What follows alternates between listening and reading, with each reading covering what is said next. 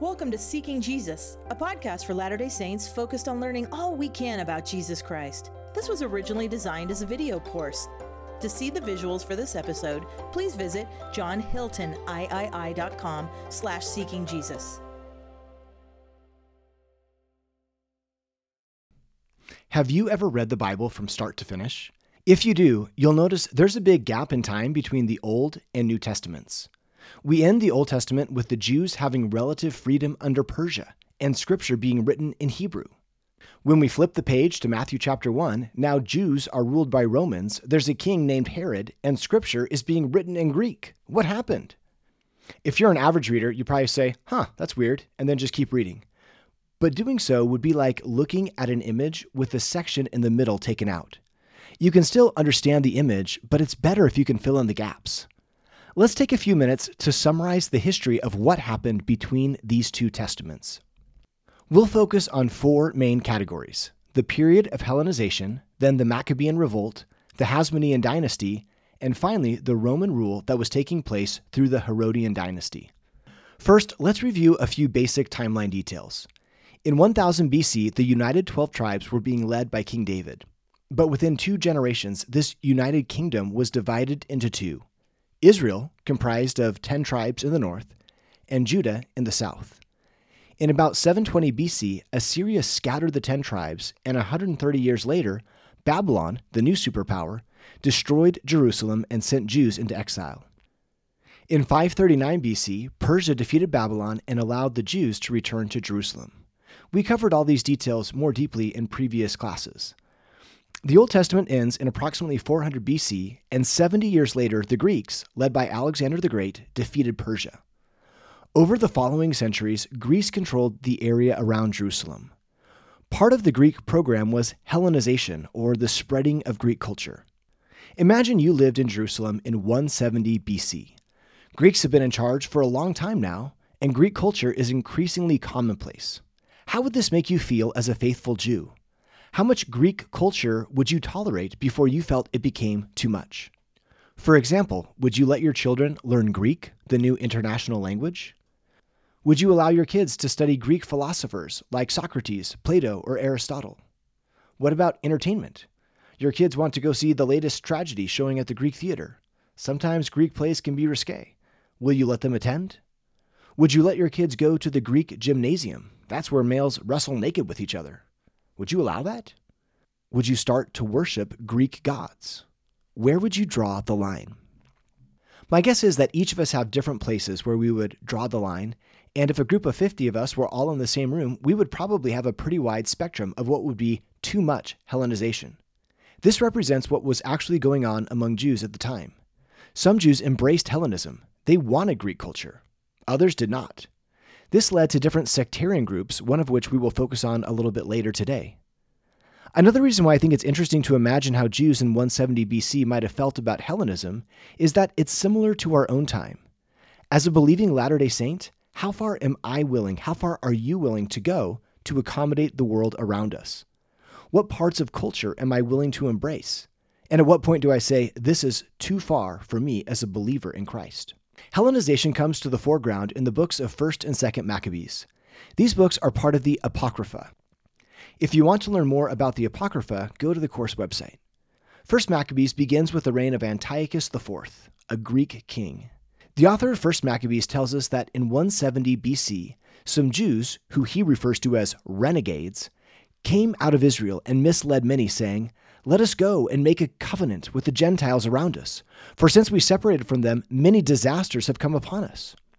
This proposal pleased them, and some of the people eagerly went to the king, who authorized them to observe the ordinances of the Gentiles. At this time, it wasn't that the king was forcing people to adopt Greek practices, some of the Jewish people wanted to adopt those practices. So, as we read in 1 Maccabees, they built a gymnasium in Jerusalem according to the Gentile custom and removed the marks of circumcision and abandoned the Holy Covenant. They joined with the Gentiles and sold themselves to do evil. For some people, adopting Greek practices led them to forsake their covenants. Over the next couple of years, the Greek king Antiochus IV began to force Jews to adopt Greek culture whether they wanted to or not. The ancient historian Josephus tells us that the Greeks took over Jerusalem and sacrificed a pig on the altar of the temple. This, of course, would have been completely sacrilegious to the Jews. First Maccabees continues The books of the law that the Greeks found, they tore to pieces and burned with fire. Anyone found possessing the book of the covenant, or anyone who adhered to the law, was condemned to death by decree of the king. According to the decree, they put to death the women who had their children circumcised. They hung the infants from their mothers' necks. This was a brutal time of oppression. At this time, there was a Jew named Mattathias who moved from Jerusalem and settled in Moda'in. Moda'in was a nearby suburb of Jerusalem. He saw the blasphemies being committed in Judah and Jerusalem. Now, these blasphemies weren't just happening at the capital city of Jerusalem. The officers in Antiochus IV were going to the surrounding towns to enforce the apostasy. Eventually, First Maccabees tells us, they came to the town of Moda'in to make them offer a pagan sacrifice. Many from Israel came to them, and Mattathias and his sons were assembled. Imagine the scene. The Greek officials are there. They want somebody to offer a pagan sacrifice, and all the townspeople have gathered to see what's going to happen. The king's officials said to Mattathias, You are a leader, honored and great in this town, and supported by sons and brothers. Now be the first to come and do what the king commands, as all the Gentiles and the people of Judah and those who are left in Jerusalem have done. Then you and your sons will be numbered among the friends of the king, and you and your sons will be honored with silver and gold and many gifts. What would you do? This is a serious peer pressure situation. We read, Mattathias answered and said in a loud voice, Even if all the nations that live under the rule of the king obey him, and have chosen to obey his commandments, every one of them abandoning the religion of their ancestors, I and my sons and my brothers will continue to live by the covenant of our ancestors. Far be it from us to desert the law and the ordinances. We will not obey the king's words by turning aside from our religion to the right hand or to the left. That's a big mic drop by Mattathias, but that left an opening for somebody else to be the first to offer sacrifice and be honored. So a random Jewish guy raised his hand and said, Hey, pick me, I'll do the sacrifice, because he wanted the Greeks to honor him. Mattathias did not like that. Maccabee says, when Mattathias saw this Jewish person offering to do the pagan sacrifice, he burned with zeal and his heart was stirred. He gave vent to righteous anger. He ran and killed him on the altar. At the same time, he killed the king's officers who was forcing them to sacrifice, and he tore down the altar. This event kicks off what is called the Maccabean Revolt, a period of guerrilla warfare where Mattathias and his sons fought off Greek rule and established Jewish freedom. Mattathias had several sons, one of whom was named Judas. Judas's nickname was Maccabee, which means the hammer, indicating that he was a powerful fighter against the Greek forces. Collectively, the term Maccabees refers to Mattathias and his sons, over the following years, the Jews, led by the Maccabees, took control of Jerusalem. Later sources tell us that when the Maccabees retook the temple, there was a miracle surrounding the oil at the temple. That's the story behind Hanukkah. The Maccabean revolt eventually led to Jewish independence. For the first time since Babylonian exile, roughly 450 years, the Jews were finally ruled by Jews. Now, you might be wondering to yourself, okay, this is lots of fun and I love Mattathias, but this class is supposed to be about Jesus. So why are we studying this history? What's the point? There are lots of connections between Jesus and the things we've been discussing. For example, Hanukkah is actually mentioned in the Gospel according to John. In John chapter 10, we read, It was at Jerusalem, the feast of the dedication, and it was winter, and Jesus walked in the temple in Solomon's porch. Hanukkah was called the Feast of Dedication because the temple was dedicated or purified when the Maccabees regained control of it. It's interesting that at this feast, Jesus describes himself as the one whom the Father hath sanctified, or in other words, made pure. Just as the Maccabees had purified the temple, so too the Father had purified Jesus.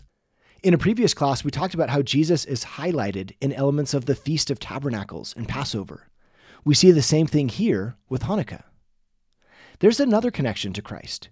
Do you remember how, during the process of Hellenization, groups of Jews reacted in different ways? Some embraced Greek culture, while others rejected it. As far as we can tell, it was during this time period that the group known as the Pharisees came into being. The word Pharisee has a meaning related to being set apart or separated from. Back in Leviticus, the Lord said, Sanctify yourselves, therefore, and be ye holy. The Pharisees took this commandment very seriously. They developed additional traditions to make sure that they did not break Jewish laws. We'll explore this in detail in a later class, but let me briefly show you a few examples of Jesus interacting with Pharisees around these traditions. The Pharisees and scribes asked Jesus, Why walk not thy disciples according to the tradition of the elders, but eat bread with unwashen hands? Or, the Pharisee said unto Jesus, Behold, why do your disciples on the Sabbath day that which is not lawful? Or, when the scribes and Pharisees saw Jesus eat with publicans and sinners, they said, How is it that he eateth and drinketh with publicans and sinners? We'll explore these episodes in a future class, but for now, I want to highlight that just like modern Christians have different opinions about how much modern culture can be tolerated, so too did these ancient Jews. The process of Hellenization led to different sectarian groups, one of which was the Pharisees. Understanding their context can help us as we read the Gospels. Sometimes we think of the Pharisees as the bad guys. Actually, many Pharisees were devoted to God and wanted to be zealous in keeping the commandments. As we will see, some Pharisees were hypocrites and missed the mark. But when we look at why they missed the mark, in the context of previous generations' resistance to Hellenization, we can better understand their perspective. So, what happened after the Maccabean revolt? The following generation of rulers is known as the Hasmoneans, based on a family name, and they ruled for roughly 100 years. To be clear, it's all the same family line, but Mattathias and his sons are known as the Maccabees, and the next generation is called the Hasmoneans. During the 100 years of Hasmonean rule, the geography they controlled increased substantially. At first, they controlled just a few areas around Jerusalem. But over time, they conquered territories around the Sea of Galilee. This, of course, will have important implications for the life of Jesus Christ, who grew up in Galilee. The Hasmoneans even conquered lands in the south that traditionally had been possessed by their rivals. This is interesting because the grandfather of Herod the Great lived in this territory and converted to Judaism. You may have heard that the Jewish people didn't like Herod the Great because he wasn't ethnically Jewish. That's correct, and the Hasmonean rule explains this. The grandfather of Herod the Great was part of the nation that was conquered by the Hasmoneans. The original intent of the Maccabees was to resist Hellenization, but as sometimes happens, within a generation or two, that original intent was lost, and the later Hasmoneans began to embrace Hellenization. Eventually, a civil war broke out amongst different Hasmonean leaders. These Hasmoneans appeared to the superpower of the day, Rome. Roman influence had been growing in the eastern Mediterranean, and they had recently taken control of Syria, just north of Judea. The Roman general Pompey, in effect, settled the civil war by having Rome take over. So once again, the Jews lost their independence and were now ruled by a superpower. This time, Rome. In 40 AD, a shrewd politician known as Herod the Great was pronounced king of the Jews by the Roman Senate. It's important to note that while the Hasmoneans were independent rulers, Herod was a client king. His boss was Rome. Herod the Great is an important figure in the New Testament. He dramatically remodeled the temple complex. When we hear of Jesus teaching in the temple, it's not that he's actually teaching inside the temple, he's on a large open air platform, a huge area built by Herod that surrounds the temple. This is the same Herod who is visited by the wise men, which we'll talk about in our next class. We're probably about at the point where our brains are getting saturated with too much historical information. We just have one more piece to cover, and that's what happens after Herod dies. Herod the Great died when Jesus was about three years old. His kingdom was divided among his children. One son, Herod Antipas, took over the region of Galilee and east of the Jordan River. This is important for Christ's life because Jesus grew up in Galilee. This Herod Antipas is the same person that killed John the Baptist. In addition, if you remember Christ's trial before Pilate, when Pilate learned that Jesus was from Galilee, he sent Jesus to Herod Antipas to be judged. But Herod Antipas didn't pronounce a sentence and sent him back to Pilate. Which brings up another question where does Pilate come from? Well, after Herod the Great died, the region surrounding Jerusalem was given to his son Archelaus. Archelaus did a terrible job as a leader, so after a few years, Rome said, Get this guy out of here. Archelaus was banished, and Rome appointed a Roman governor to oversee the region. Several different governors were appointed in the ensuing decades, the most famous, of course, being Pilate. That explains why Jesus will be on trial and crucified under the direction of Pilate, a Roman authority. Even though Rome was powerful, it didn't have enough power to micromanage every detail across its vast territory. Consequently, Rome depended on local leaders to keep the peace. An important group of these local leaders in Jerusalem are known as the Sadducees. In general, they were responsible for the temple and were part of the wealthy elite in Jerusalem. In essence, they collaborated with Rome to keep the peace. Many of the temple priests were Sadducees, and as we will see, priests played a major role in the arrest and trial of Jesus. I hope that this overview of history has been intellectually interesting, but even more importantly, that it helps us see connections to Jesus as we learn more about groups like the Pharisees and Sadducees, and individuals like Herod the Great and Pilate. We've been focused on political history, but let's shift gears and talk a little bit about religious history, specifically Jewish expectations for the Messiah. We've grown up hearing about Jesus, and you know the storyline about his death and resurrection. But if we went back to the first century and we were looking for a Messiah, would we have different expectations? Just like if you were to go up to 10 people in your ward and say, When do you think the second coming will happen? And what will it be like? You'll probably get lots of different responses. If you were to go to different Jewish people in the first century and say, What's the Messiah going to be like? you would also receive a variety of responses. That's important to remember. Sometimes we say the Jews believed X as though they were a monolithic group. In reality, there were different sectarian groups amongst the Jews. Not everyone had the same beliefs. Many, but not all first century Jews, believed the Messiah would be worshiped by all people. The Messiah would be a king. He would judge the wicked and overthrow Israel's foreign enemies, and his kingdom would be everlasting. These beliefs were based on ancient Jewish writings, some of which are found in the Old Testament. For example, the book of Numbers says, There shall come a star out of Jacob, and a scepter shall rise out of Israel, and smite the corners of Moab. And Edom shall be a possession. Remember that Moab and Edom were traditionally enemies to Israel. So this is saying that a scepter, a rising star, will cut off Israel's foes. Israel shall do valiantly. Out of Jacob shall he come that shall have dominion, and he shall destroy him that remaineth of the city. This verse sounds like a powerful, conquering individual will come. Or consider Daniel chapter 7. This is a chapter in Daniel which we sometimes skip, but it's a great chapter. Daniel has a vision of four terrible beasts, and the reader's thinking, who's going to be able to conquer these terrible beasts? Daniel saw in the night visions one like the Son of Man, coming with the clouds of heaven. And there was given him dominion and glory and a kingdom, that all people, nations, and languages should serve him. His dominion is an everlasting dominion which shall not pass away, and his kingdom that which shall not be destroyed. Again, this sounds like a very powerful figure, right? That's what many people were expecting. So, with that background in mind, we can better understand why some of Jesus' followers were confused about his identity. For example, the disciples were walking with Christ one day, and Jesus began to show unto his disciples how that he must go unto Jerusalem, and suffer many things of the elders and chief priests and scribes, and be killed, and be raised again the third day. How did the disciples respond? Do we read, And it came to pass that the disciples said, Yea, Lord, this is what has been prophesied. I'll be right there with you. Not at all we read, Then Peter took him and began to rebuke him, saying, Be it far from thee, Lord, this shall not be unto thee. This is kind of an ironic situation, right? Jesus is pouring out his heart, saying, I'm going to die for you. And Peter pulls him aside and says, Oh, actually, Jesus, you're a little bit off base. This is not your future. Maybe, maybe you haven't read uh, Numbers 24 or Daniel chapter 7. You're going to be a reigning king, not a suffering man. Peter and the other disciples didn't understand that Christ would be a suffering Messiah. Here's another example. On the day of Christ's resurrection, two disciples were walking on the road to Emmaus. They were depressed because Jesus had died.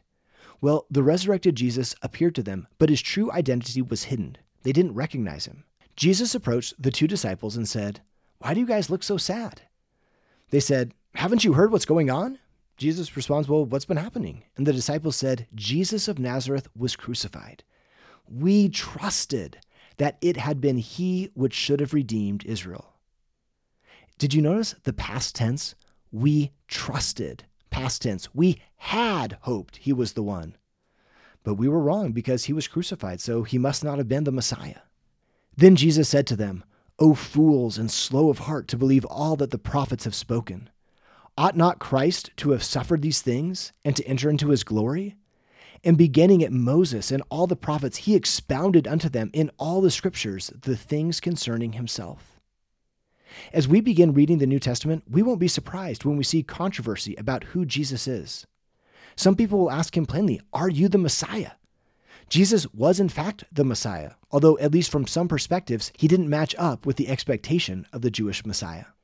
Let's look at one final topic to prepare us for our study of the New Testament. The majority of our future classes will be spent in the four gospel accounts Matthew, Mark, Luke, and John. Since we'll spend so much time there, let's do a brief overview of these books. Matthew, Mark, and Luke together are known as the Synoptic Gospels because they have the same basic stories and sequence. The word synoptic there means to see together. Now, if two research papers were word for word identical in some sections, what would you naturally conclude? That somebody copied from somebody else. We have a similar situation with Matthew, Mark, and Luke. Because of the word for word connections, there's very likely a literary relationship between the synoptic gospels. Now, today we're worried about plagiarism, but that was not an ancient concern. It does raise the question, though which of the gospel accounts was written first and who copied from whom? If you studied this topic in graduate school, you could probably take a whole semester course looking at this one issue that we'll cover in two minutes. I acknowledge that there are lots of nuances and different possibilities, but it's clear, for example, that Luke is aware of other gospel accounts. He says, For as much as many have taken in hand to set forth in order a declaration of those things which are most surely believed among us, it seemed good to me also to write unto thee in order. In other words, Luke is saying, There's lots of written versions of Jesus' life, and I'm going to write a really good account for you. Many scholars suggest that there are four sources for the Synoptic Gospels. This is a hypothesis, so it's not necessarily correct, but it's something interesting to think about. Mark is often believed to be the first gospel written. It's the shortest, and it seems like both Matthew and Luke draw from it. There's a second source known as Q, which stands for the German word Quell, meaning source. This refers to times where Matthew and Luke are word for word the same, but there's no basis for what they're saying in Mark. Q is a hypothetical document that no longer exists today, and it's possible that it never existed. But scholars hypothesize that Matthew and Luke both had access to a collection of sayings about Jesus, Q, that they were drawing from as they wrote their gospel accounts.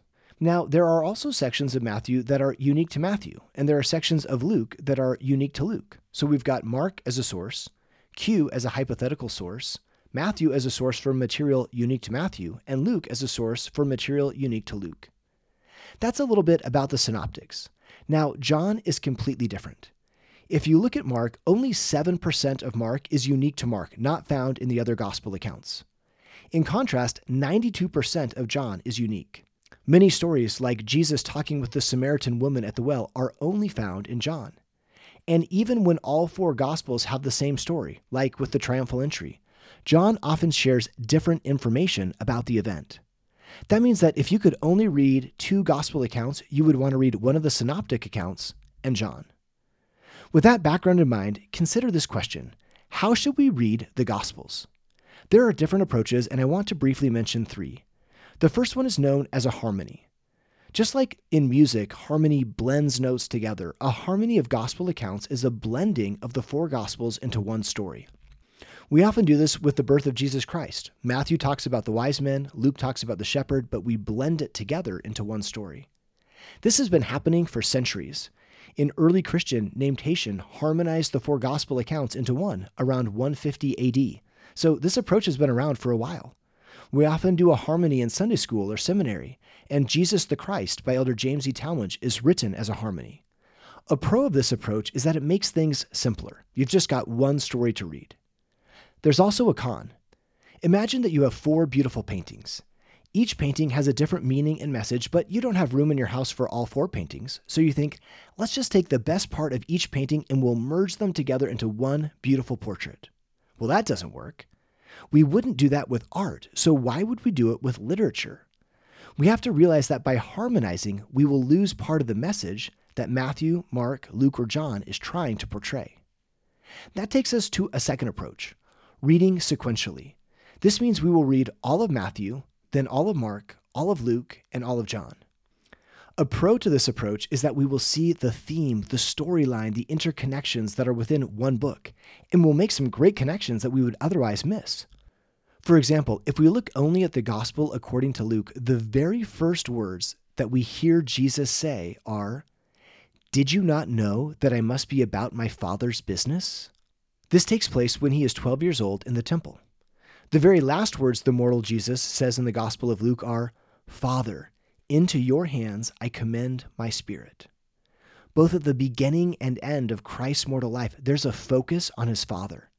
That's a powerful connection and one we might miss if we were harmonizing. We'll find it if we carefully read Luke from front to back. A con to this approach is that it can be repetitive.